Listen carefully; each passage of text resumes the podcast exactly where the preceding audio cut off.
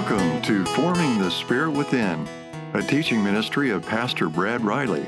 Pastor Brad is an associate and teaching pastor at First Church of the Nazarene here in Wichita, Kansas. He is the founder and director of the Merciful Servants of Christ, as well as the author of numerous articles. And now, here's Pastor Brad. Good morning. I'm sorry I'm a little late, but I'll try and make up for it by not keeping you too late. Yes. Fine. You said you were at the hospital. Would you share? Uh, yeah, I came, just came from the hospital to see Mark Markham, and he's in ICU, not doing very well. Has some, the, the have to stop the chemo treatments for a while, and then make some decisions, some really tough decisions. So he's uh, not had a good, good few weeks. So keep him in your prayers.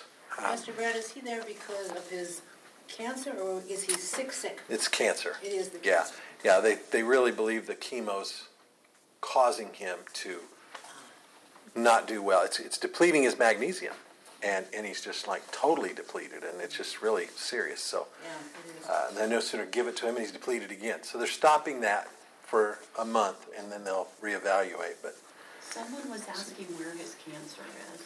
well, it began in the intestinal area. I really don't technically. I can't tell you if it be somewhere in those inner It's organs. metastasized, right? I think it did. Yes, I think it did. Yeah. So keep him in your prayers. Uh, good spirits, though. Good. He has a great spirit and a great testimony, and really wants everyone who comes into his room to see the beauty of the Lord in His faith. So keep him in your prayers. But we're in chapter 11 today. This is section two, part two of chapter 11.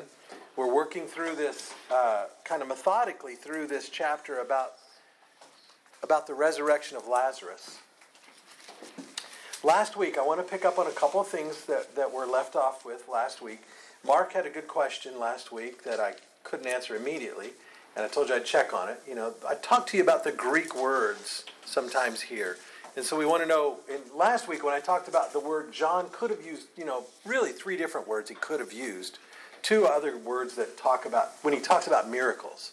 If you remember those, Semeon was the one I said that he uses in his gospel. And uh, whereas two of the others talk about great powers or works of power, but John always wants us to see the deeper meaning of things, not just the surface meaning of things. Yes, these miracles that Jesus performs are great powers. They're the power of God, which we're about to see in this chapter, especially the ultimate power of raising the dead. But John wants us to see the deeper meaning, so he doesn't talk about great signs of power or great wonderful works of power. He talks about signs. And that word semeon I taught you last week. The best place to find why John, even though he, so he doesn't say, and this, like last week we we're talking about this, it wasn't in chapter 11 where we're reading. But if you go all the way back to chapter 2, verse 11, that's the first time John uses it. And, and the context he uses it in sets the pace for his whole gospel. So in chapter 2:11, if we go all the way back there and just look, it says this. It says, This is the beginning of signs Jesus did in Cana of Galilee and manifested his glory, and his disciples believed in him. Now, that was the first of the seven signs. Remember, we talked last week, John has seven signs. Of all the miracles Jesus did, he chose seven, and they were each, he talks of them as signs because they point to a deeper meaning. Yes, they're what happened. He turned water into wine, but like we talked about last week, that has a meaning about the kingdom of God. So the signs, that word semeon, you see it here, right here in uh, John chapter 2. And then later in John chapter 12, we'll see that word again. In John chapter 21, we'll see that word again. And John always uses it as a point of saying, these are signs so that people will believe who Jesus is, that he is uh, the, the Messiah, that he is the he is God, and uh, the kingdom has come upon him. So just wanted to kind of bring that back to a focus a little bit. And then as we pick up the story this week, we're, in, we're ready for verse 17. So I'll review slightly with you. Remember the story is that Jesus was in Jesus had left Jerusalem and Judea to go to the Bethany beyond the Jordan, the place where he was first baptized, kind of to rest and recover and get away from those that were trying to seek his life back there in Judea. And word comes by messenger that Lazarus is gravely ill. His sisters have sent this message. And uh, we know that Jesus uh, stays two more days there where he is before he goes back. He sent word hey, this is not going to be for uh, the bad, it's God is going to be glorified.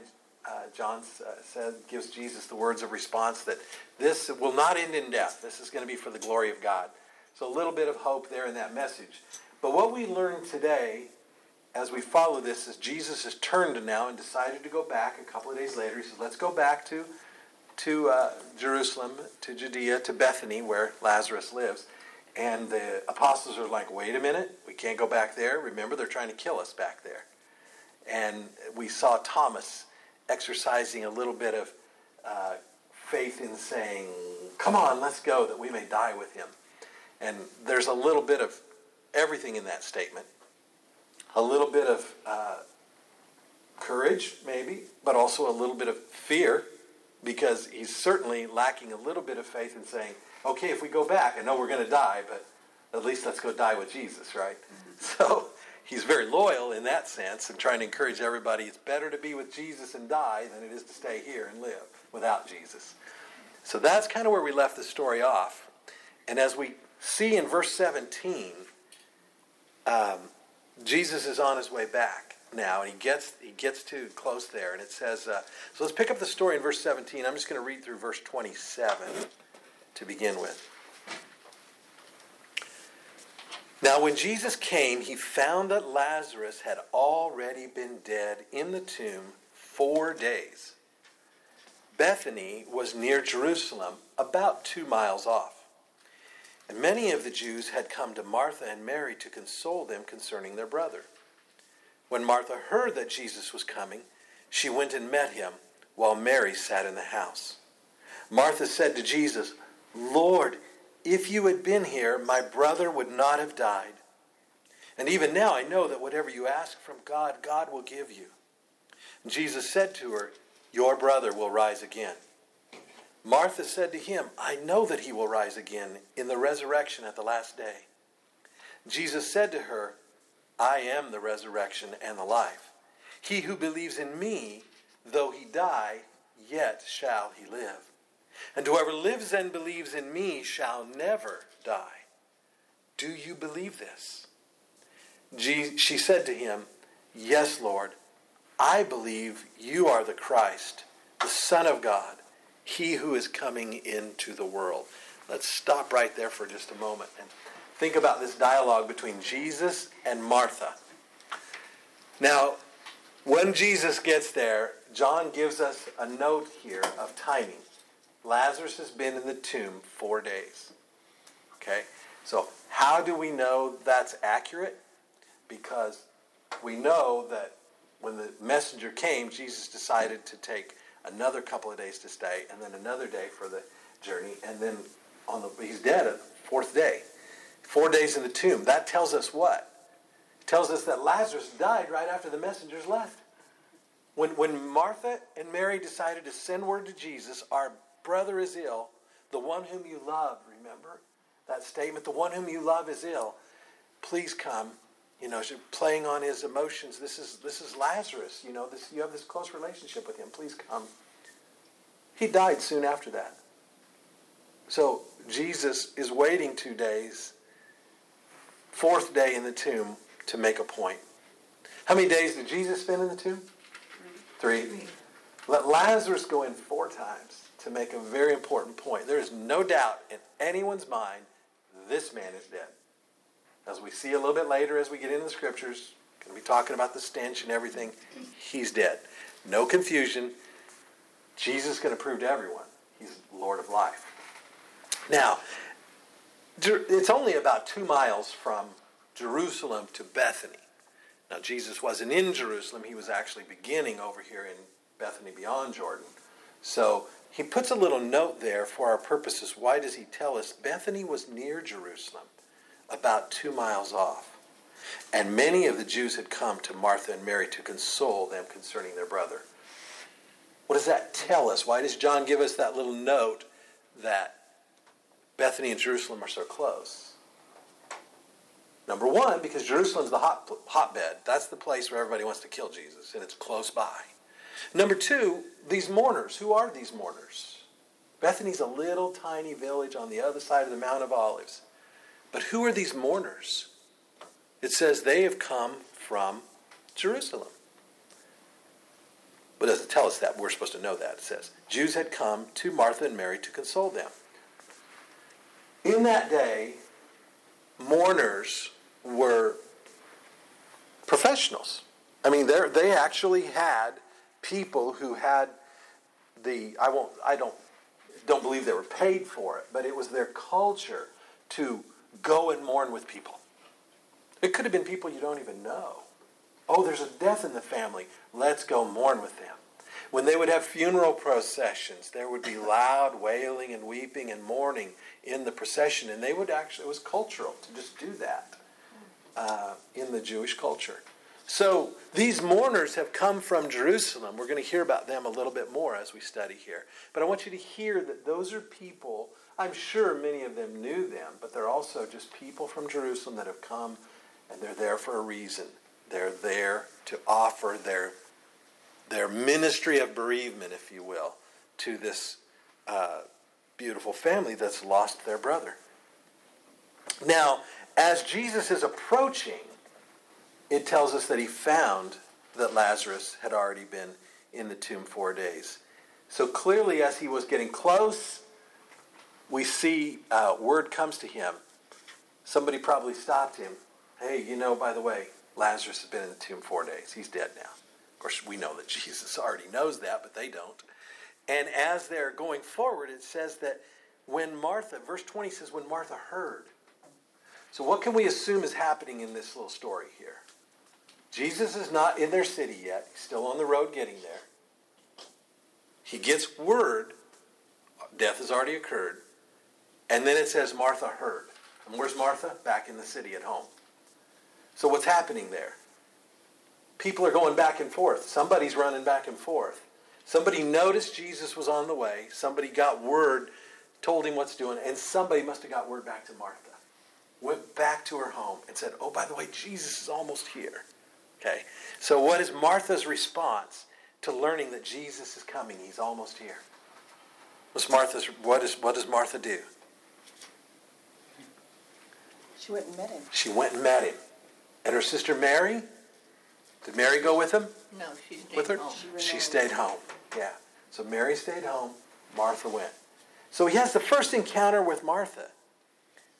And Martha says to Jesus, Lord, if you'd been here, my brother would not have died. Let's think about that phrase. How do you think she delivered that line? How would you deliver that line? You think she'd be mad that he was late? Would she maybe have a little madness that he was late? Maybe there's a little bit of frustration and anger in there. Still being very respectful, though, isn't she? Lord. Lord. I mean, that's a huge title, of course. But you can't help but hear a little angst in her voice and probably a little frustration. If you had only been here, my brother wouldn't have died. But then in verse 22, verse 22 is an interesting phrase. And even now I know that whatever you ask from God, God will give you. What's Martha doing here? She's exhibiting, one, she's exhibiting faith. Okay, she's exhibiting some level of faith. Is she asking, I know that if you would just say the word, you could raise him from the dead? She's not asking that, though. She's asking more about the kingdom of, of heaven. She's asking more about, she's saying, I, I think what she's saying, we can tell that. The reason I can tell that is because as the narration continues here, Jesus tells her, Your brother will rise again. And she says, I know he'll rise again on the last day. See, it's not even in her mind that Jesus is about to or could raise him from the dead right now. It's not even in her mind. She confesses him as Lord. They've been believers, they've been followers. She says, I know even now, whatever you ask of God, God will do. And so she's asking, please give my brother a place in the kingdom. You know, what, what, what else could Jesus do after the death?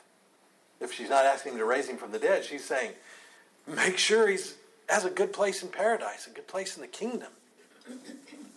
That's where her heart is right now. Just make sure that my brother has a place in the kingdom. Because we see this, this is a very poignant chapter that we want to read slowly and we want to consider the dialogue slowly because it's a chapter of life that we all must walk through.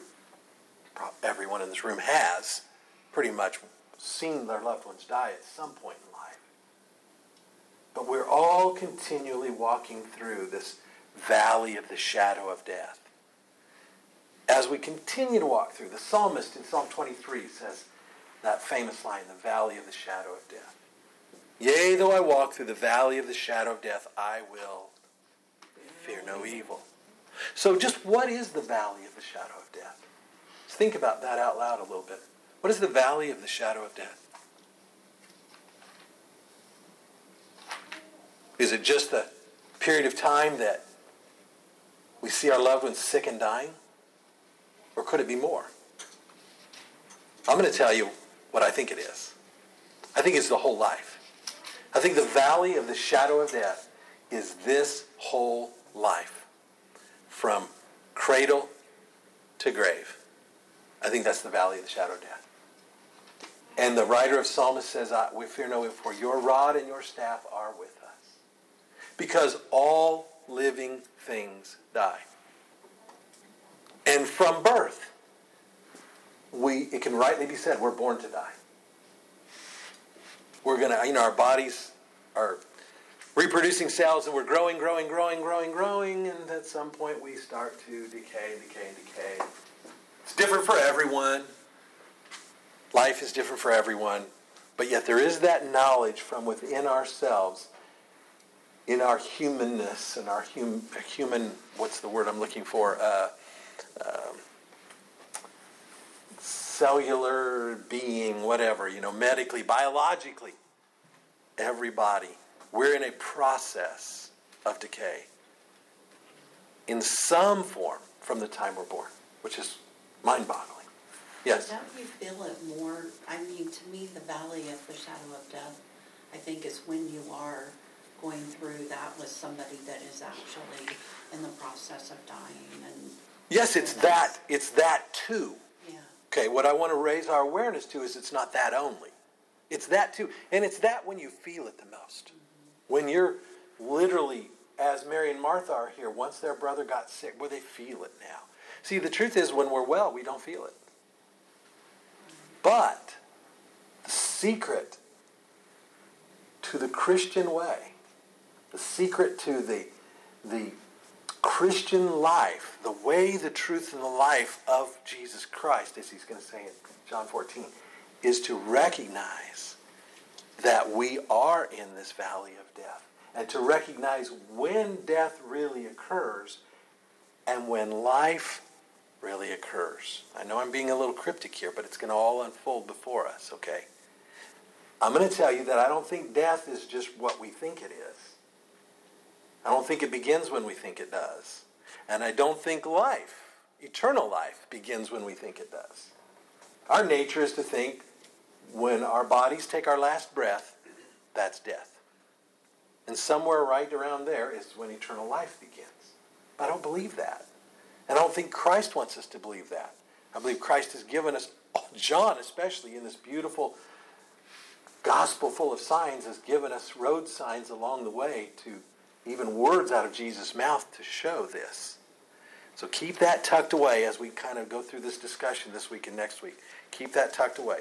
So for now, let's come back to the discussion. Martha has faith that he is somehow with God, and somehow whatever he asks of God, God will do. And so she wants to know that he has her brother has a place in paradise. And so Jesus says, Yes, your brother will rise again. She says, I know he'll rise again in the resurrection at the last day. Now, I find that a very curious phrase, the resurrection at the last day. That right there, that curious phrase, shows that she's a disciple of Jesus. Okay? Because that was not a common Jewish phrase, the resurrection at the last day. That's something she's picked up from Jesus' teachings. In, in the Jewish faith, there was this understanding that there is a life, there is a world to come, but even when death came, there was no strong teaching of resurrection in the Old Testament. In fact, by the time of Jesus' day, some there were some camps of believers that didn't believe in the resurrection, like the, uh, the Sadducees, I think it was. The Sadducees did not really believe in a resurrection. Um, so there's been no definitive teaching on resurrection in this Old Testament uh, faith. So there's a little ambiguity there. But she's, uh, she's using a curious phrase. I know he'll rise again on the resurrection of the last day. She's heard Jesus teach that. That's one of the central messages of the kingdom of God. That, that we will all rise again on the last day. But Jesus said to her something interesting in verse 25. This is a phrase that, this is a verse and a phrase that I use over and over and over again. I don't think I've ever done a funeral service without that verse because this is powerful. Jesus said, She's talking about resurrection. I know he's going to rise on the resurrection of the last day. Jesus says, I am the resurrection and the life. Not all, not all manuscripts have the life in there, but they all have the resurrection. I am the resurrection and the life. He who believes in me, though he die, yet shall he live. Whoever lives and believes in me shall never die. These are the most amazing words. Jesus Christ is telling us right here, as he was telling Mary, yes, there is this thing called death, but even though we die, if we believe in him, we really don't die. Wow. That's mind boggling. It was mind boggling to them. It's mind boggling to us unless we seek to really understand what he's saying here. How can Jesus say, I am the resurrection? What have we learned about God in Christ when we talk about time and eternity and the presence of being? How can Jesus say, I am the resurrection? What is he saying when he says that? This is deep stuff. So if I'm asking a lot of rhetorical questions, don't feel, don't feel bad if you don't know the answer because we, we have to really dig deep to find this. Maybe because he died and he rose again for us and he is the only way that we will have life through him. Yeah, in their in their time and chronology, he hasn't died yet. Oh. But in his but in his in his life from all of eternity, of course he has. Yes. You know. But they so don't know that. They don't know that yet. But he's teaching them a very important point. You're right on track. I am life. I am. He's saying, I am the present being. I am. Remember those words, I am, in the Greek, ego eimi. All the way back to God, I am who I am. We've learned that every time Jesus uses that word, he's using the same phrase that God used way back in the Old Testament. I am who I am. I am. Meaning, I am resurrection because I am life, and I am the only thing that is truly present. You and I aren't present. We've talked about that a couple times. You and I aren't present, are we? Some people think my mind's not present a lot of times, but but you know we're we're we're we think we're here in the moment, but the minute we realize we were here in the moment, that's the past. We're constantly becoming the future. Every moment, you see, there. What is present? It's it's where time does where it's where there is no time. You know, the, the wish time could stand still sort of thing. You know, it's where it's the life of God. God is the present. He's the only present. He was before all worlds and will be after all worlds. That's why Scripture says, from age to age. Okay, unto the ages of ages, because there's no end to God. There's no beginning to God. There's no end to God, and He's always present. Always and everywhere present. That, that's beautiful. That's, that's just, that's bone chilling stuff there. And Jesus says, I am the only real presence of life there is. And I am the resurrection. In other words, in me, and if you believe in me, you really never die. So therefore, if you're in me, if you're Paul uses the phrase in a lot of his epistles to be in Christ. In Christ. If you believe in Christ, if you're living this present life, this current life, this physical fleshly life, if you're living it in Christ, you are fully alive. And death cannot hold you. You have life eternal now. So let me take you all the way back to one of my favorite scriptures that I almost never do a funeral without that scripture too. John chapter 5, verse 24. What did Jesus tell us in John chapter 5, verse 24?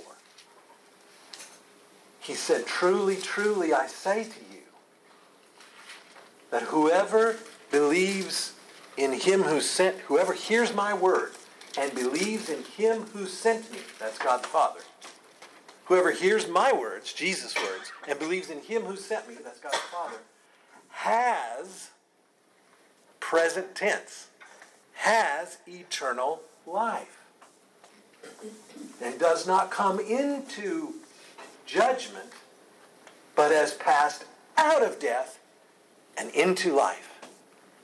Now let's put these two chapters together, chapter 5 and chapter 11.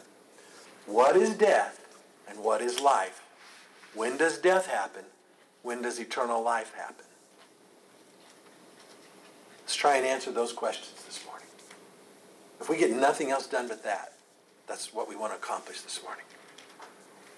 What is life? Life is, is the life of God. There is no life outside the life of God. God is the author of all life, okay? And Christ is the creator. We know that Christ, Father, Son, and Holy Spirit, God is life. Nothing is alive outside of him. Okay? So any life, even a life that doesn't believe in him, you know, somebody that says they don't believe, I'm somebody that says they're an atheist, they still have life because God's breath is in them. Remember the creation story? And God breathed, he formed a little human being, but it was only when he breathed into it that it became alive. So it's life has really nothing to do with this physical lump of clay.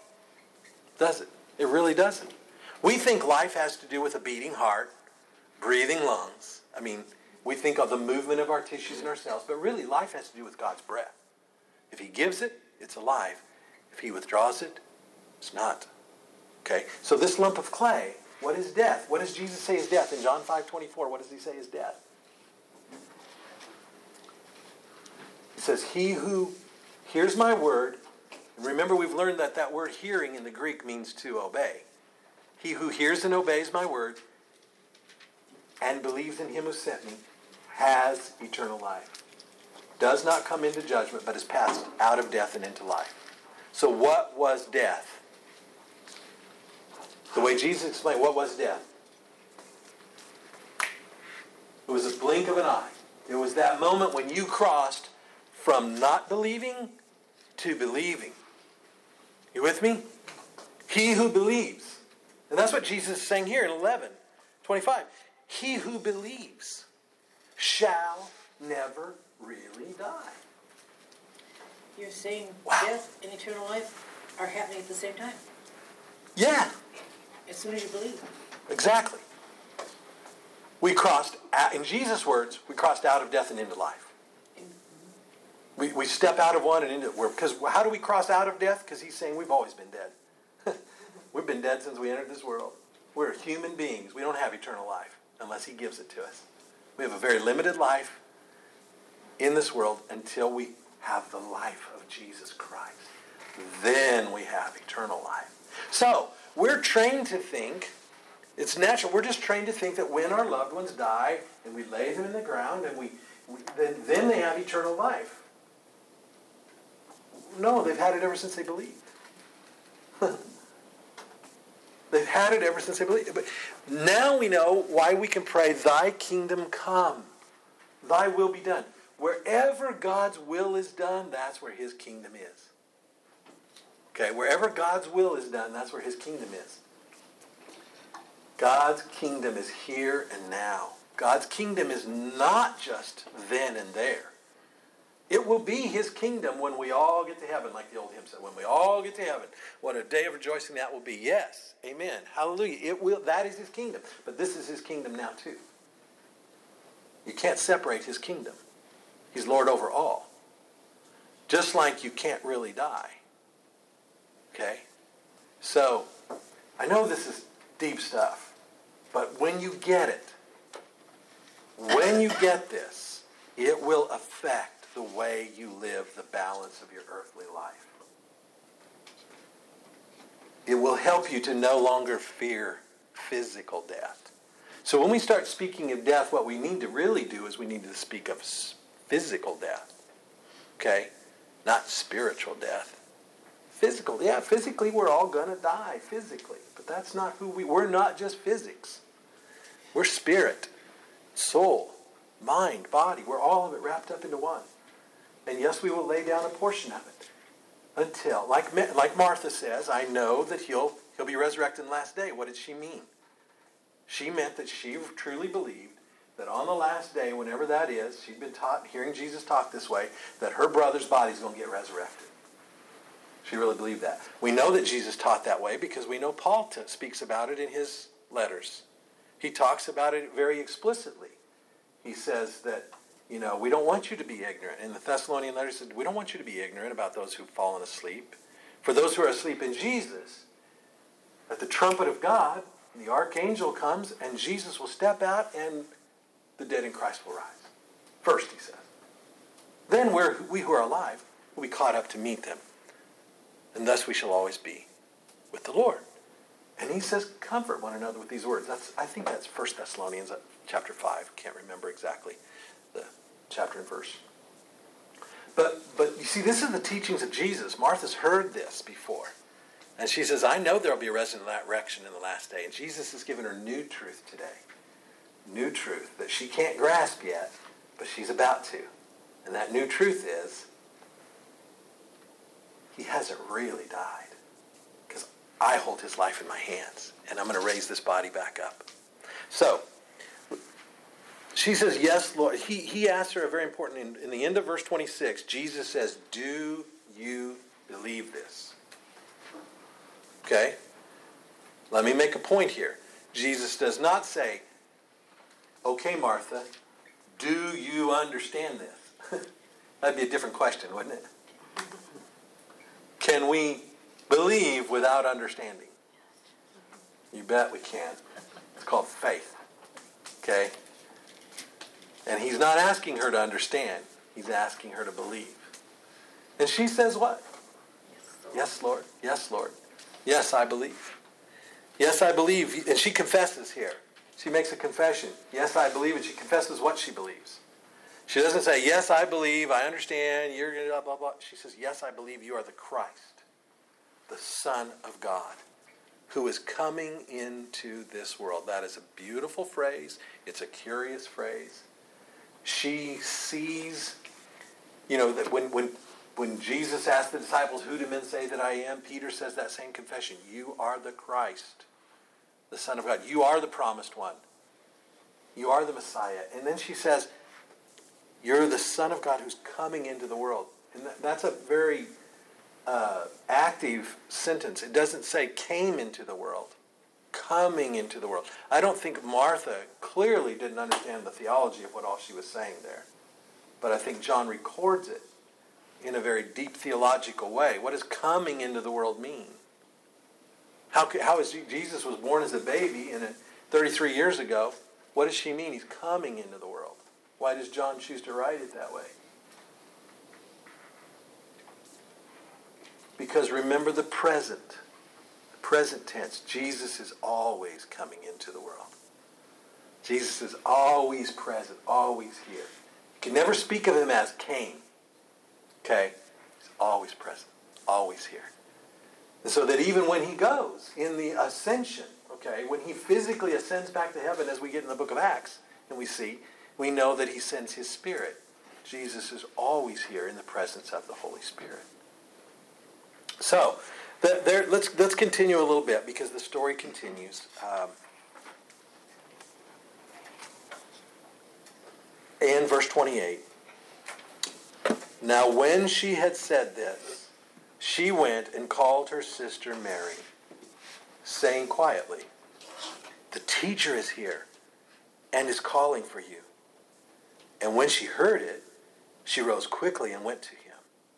Now Jesus had not yet come to the village, but was still in the place where Martha had met him. And when the Jews who were with her in the house, meaning Mary, were with her in the house, consoling her, they saw Mary rise quickly and go out. They followed her, supposing that she was going to the tomb to weep there. Let's stop right there for just a minute. See what's happening. Mary, Martha decides she's hearing amazing things from Jesus. I'm sure she doesn't understand everything, but she knows she's in the presence of the Son of God. She's confessing she believes. She's got to go get Mary. We can't leave Mary out of this. I don't know what's going to happen, but we can't leave Mary out of this. She goes and gets Mary, and it says she goes and gets her quietly. But why does John throw that in there?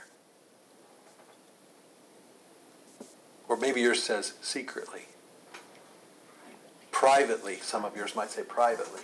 She, she wants, this is very poignant. She wants, you know, we've got all these mourners here. There's a house full of mourners from Jerusalem. They're professional mourners that have come to comfort them and console them. And their job is to follow them wherever they go, to be with them and to be their comfort.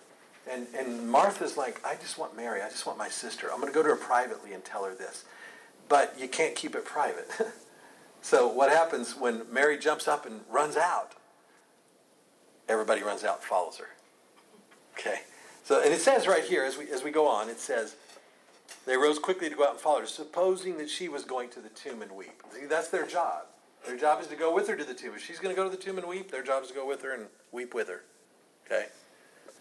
And, and so now we carry on. It says, Then Mary, verse 32, then Mary, when she came where Jesus was and saw him, fell at his feet, saying to him, quote, Lord, if you'd been here, my brother would not have died. Now, didn't we hear Martha say that? We did, didn't we? You know, there's. An, I want to stop and make a Greek comment here. Okay, if we re, if we just read that in English, does and, and it reads the same as what Martha said. Did you? Does anyone's read differently? Does any English Bible read differently? Because I sure didn't check them all. But there's a fascinating difference in the Greek. In the Greek, it reads this way. I've written it out here so I can follow it with you. Okay, Martha said, Lord, if you had been here, my brother would not have died. What Mary said, what John records Mary said in the Greek is, Lord, my brother, if you'd been here, would not have died. What'd you hear in the difference? What'd you hear? Okay, let me say it again. Martha said, Lord, if you had been here, my brother would not have died. Mary says, Lord, my brother, if you had been here, would not have died. There's a difference in the way the sentence structure is, and it, it, speaks to us of a little difference in there. It speaks to us of the difference in the temperament of the sisters, what they're feeling. Okay?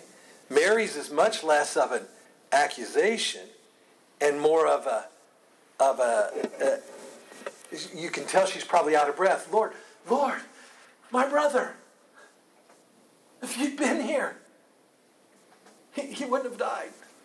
You know, like a plea. It's more like a plea. Like yeah. Like Lord, my brother. It's astonishment. It's plea. It's it's a little less accusing. It's a little less matter of fact. So it's interesting how John wrote those differently, but English translators missed that, I guess. Uh, I wish they would have turned that around because I, I think those little clues that John gives us are important. Um, so, verse 33. When Jesus saw her weeping. Okay, now where did it tell us that Mary was weeping? It didn't. Except that if we'd read that in the Greek and we saw this, Lord, my brother, you can hear her gasping. You can hear her. There, there's the weeping. We know she's, she's, she's disturbed. She's troubled. She's upset. She's hurt. She's in anguish. And, and not to say that Martha's not. They're just totally different personalities, as we saw in the beginning. You know, she, the beginning of their relationship that we see in the Gospel of Luke. Martha's always the one cooking, busy cleaning, and getting everything ready, and Mary's the one sitting at Jesus' feet. Both are good. Both are needed. They're just different. Okay? And so, and so here it says, when Jesus saw her weeping, and the Jews who came with her also weeping, that's their job, remember, to cry with her, to mourn with her. He was deeply moved in spirit and troubled. And he said, Where have you laid him? They said to him, Lord, come and see. The shortest line in all the Bible then, Jesus wept. Verse 35. Jesus wept. Now, so the Jews said, verse 36, see how he loved him? But some of them said, could not he who opened the eyes of the blind man have kept this man from dying? Here's a, an astonishing phrase at the end. That's the last verse we'll go through today. There's an astonishing phrase here. Could not this one who opened the eyes. So some people are getting the faith, they're figuring this out. Man, the guy can open the eyes of the blind. There's nothing he can't do. A man born blind. Couldn't he have kept him from dying? Now, they're still not thinking raised from the dead. They're thinking, couldn't he have kept him from dying? But let's come back to this. We, we need to learn just a little more Greek words this morning. Very, very important. Until I studied this passage in the Greek, I don't think I ever understood it. Ever. And I'm not sure I've ever heard a minister or a teacher teach it what I'm about to tell you. Um, and so it's not me. I'm not the genius that figured this out. Great commentators who can write in Greek figured it out, read and write in Greek. When it says in verse 35, when Jesus saw her weeping, and the Jews who were weeping with her, he was deeply moved. And then it tells us Jesus wept. Well, we need to understand two different Greek words. What's the word for weeping? Okay, and wept. And what does it mean when it says Jesus was deeply moved and troubled? Okay, so let's think about those two things. Let me get my pen out here. Um, do you guys, does your versions say anything? Does anybody have a version that says anything other than uh, deeply moved in spirit and troubled? Yours says disturbed. What, what else does it, does it say anything besides disturbed? What does it say? Read that portion. He was greatly disturbed in spirit and deeply moved. Greatly, so they're trying to bring both of those together. Greatly disturbed, troubled, deeply moved. Okay. One says, was deeply moved in his spirit and greatly troubled. Okay. The uh, the King James or the, the New King James is, uh, can speak to right here. Let me read it to you out of the New King James here. Um, slip over to it. I was in the wrong area here. Says this. Therefore, when Jesus saw her weeping and the Jews who came with her weeping, he groaned in the spirit. He groaned in the spirit and was troubled. And I believe the, uh, I believe the King. Does anybody have the King James? What does yours say? Yeah. It says groaned. I was going to say I believe it said the same. There's some that even there's one version that says, um, and I can't remember which one it is right now, that says he was indignant in his spirit. Yours says anger. Yeah. Anger in the spirit. Say, read it for us. When Jesus saw her weeping and saw the other people wailing with her, a deep anger welled up within him, and he was deeply troubled. A deep anger welled up within him, and he was deeply troubled. See now, now here's the Greek word. It's a kind of where I have to write it up here because it's a, it's kind of an odd, hard, hard to pronounce. I'm just going to write the English transliteration here. Uh, E M B R I M O. Uh, let's see. E M B R I M A O M A I. That's a mouthful. Okay. Now you would pronounce it embrima omai. Embrima omai. Embrima omai. What, what does it mean though? It means it's used in the New Testament several times. I, I think five times. And it's used in classic ancient literature a lot, Greek. I mean, it's a valid Greek word. And you know, one of the things, I'll tell you what it's used for in, in, in a lot in literature. You, you've heard of a, if a horse, if a horse is, uh, is, is ready to charge or it's, you know, it snorts. You ever, you see the image of a horse that's snorting, you know, or a bull that's snorting and ready to charge something? Okay, kicking the ground, yeah. That's the word in Greek they use in English in Greek literature. In the other Gospels, in Mark and Matthew and the other Gospels, we hear this same word used with Jesus, and when it says, "And Jesus strictly warned them," or Jesus sternly told them, or scolded them. Now, how does that understanding of that word change this image? And Jesus was deeply moved and troubled in his spirit, and Jesus wept. We're going to connect these, okay? Now, the typical Greek word for crying is kleo, kleo, and that's K L A I O. K L A I O, kleo. Okay, and it means to cry, to loudly cry, to lament, or to weep in such a way. Okay, it's very clearly a, a, a, crowd, a crying that can be heard, a loudness. Okay, but the word where it says Jesus wept is not that word. Where it says Jesus wept in 35, it's uh, it's dakruo, D A K R U O, dakruo. And what does that word mean? It, it means a tear. A tear ran down his face. That's what it literally means. So if we've ever had this image of Jesus standing there weeping like they're weeping, it's not the right image. Jesus didn't stand there and just weep like they're weeping. And, and I know it feels good. It feels good to say that, oh, Jesus cried so we can cry. Jesus was sad that he died so we can be sad that he died. But well, that's not good theology. That's not what this, John is trying to relate to us here. What John's trying to relate to us here is that Jesus was indignant in his spirit. What does it mean to be indignant? It means to be upset about something, to be mad about something, to be angry about something. But Jesus didn't sin. Never. So he was righteously indignant. He was righteously angry. He was righteously mad, like when he turned over. What's he mad at? Why is he tr- angry and troubled? He, I think we can assume that he is angry and troubled because, I mean, this is the Lord of life sitting there and seeing what loved ones have to go through because of the devil, because of Satan, because of sin, because of that death is in this world because of sin. And Jesus knows the pain and the anguish that people go through. And yet a, a, a tear runs down his cheek, not because Lazarus is dead but because he knows his children have to suffer. And there's no getting out of this life without suffering. And yes, a tear runs down his face in his anger. Yes, what you got there, Luther? Um, Lois Bible, Amplified Version. Uh huh. He chafed in spirit. Chafed. There's a yeah. There's a good word.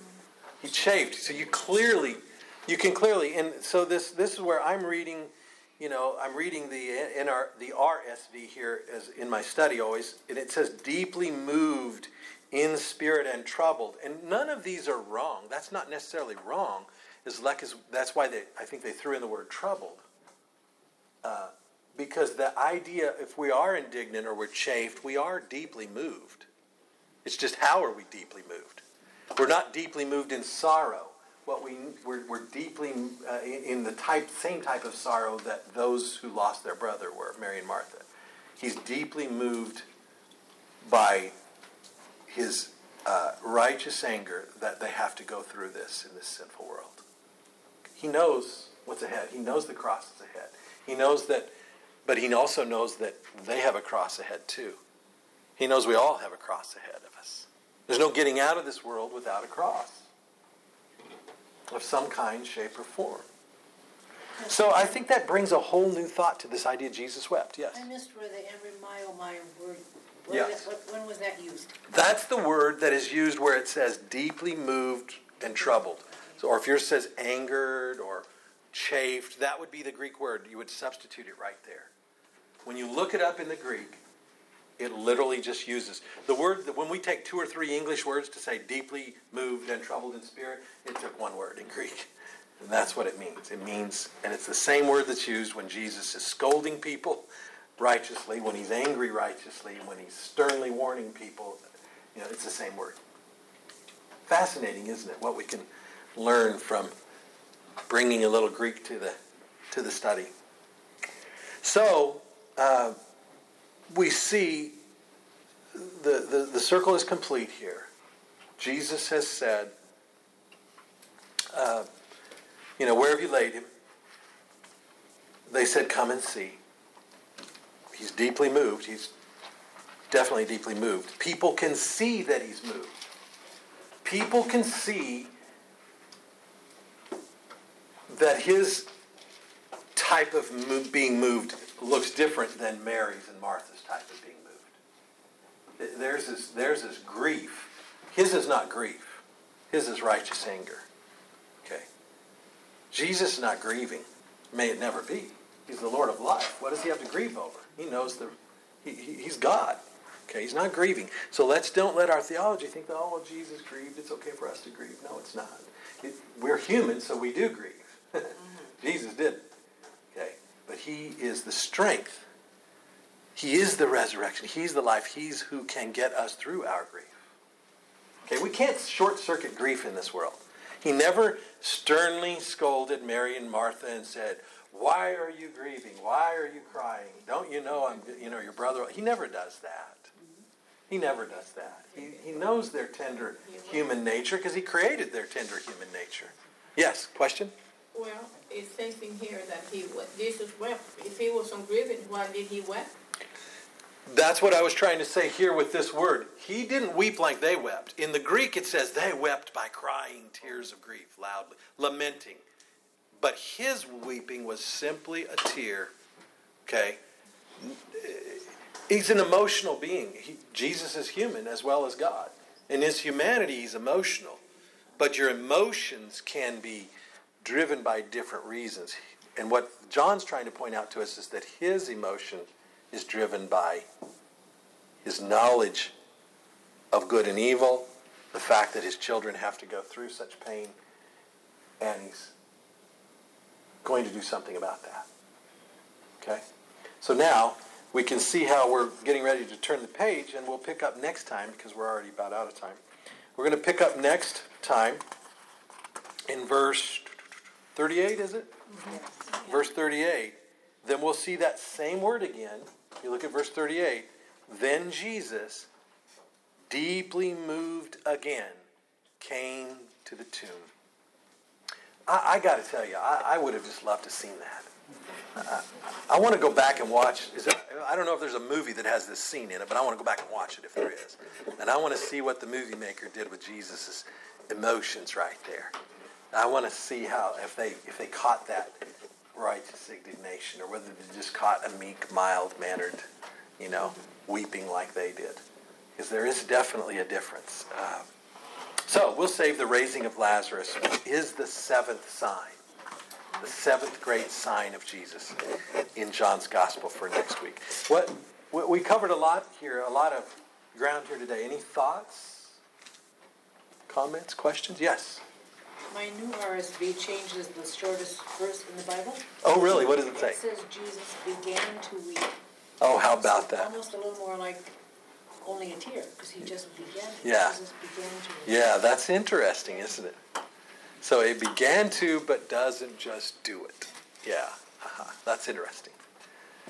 Maybe caught some scholarship there that saw that he wasn't fully crying like they were crying. Yeah. But good. Any other thoughts, comments, questions? Thank you so much for being here today. Let's let's close in prayer.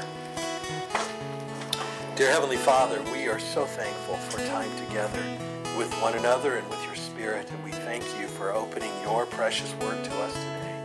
Pray that uh, in this study that, that nothing I say would lead people uh, wrong or astray, and that you would just, by your power of your Spirit, bless our hearts and minds with the truth of your word. Help us to have a vision for life eternal right here, right now, and what that can mean to us in this present world and how we view death. So teach us, guide us, lead us.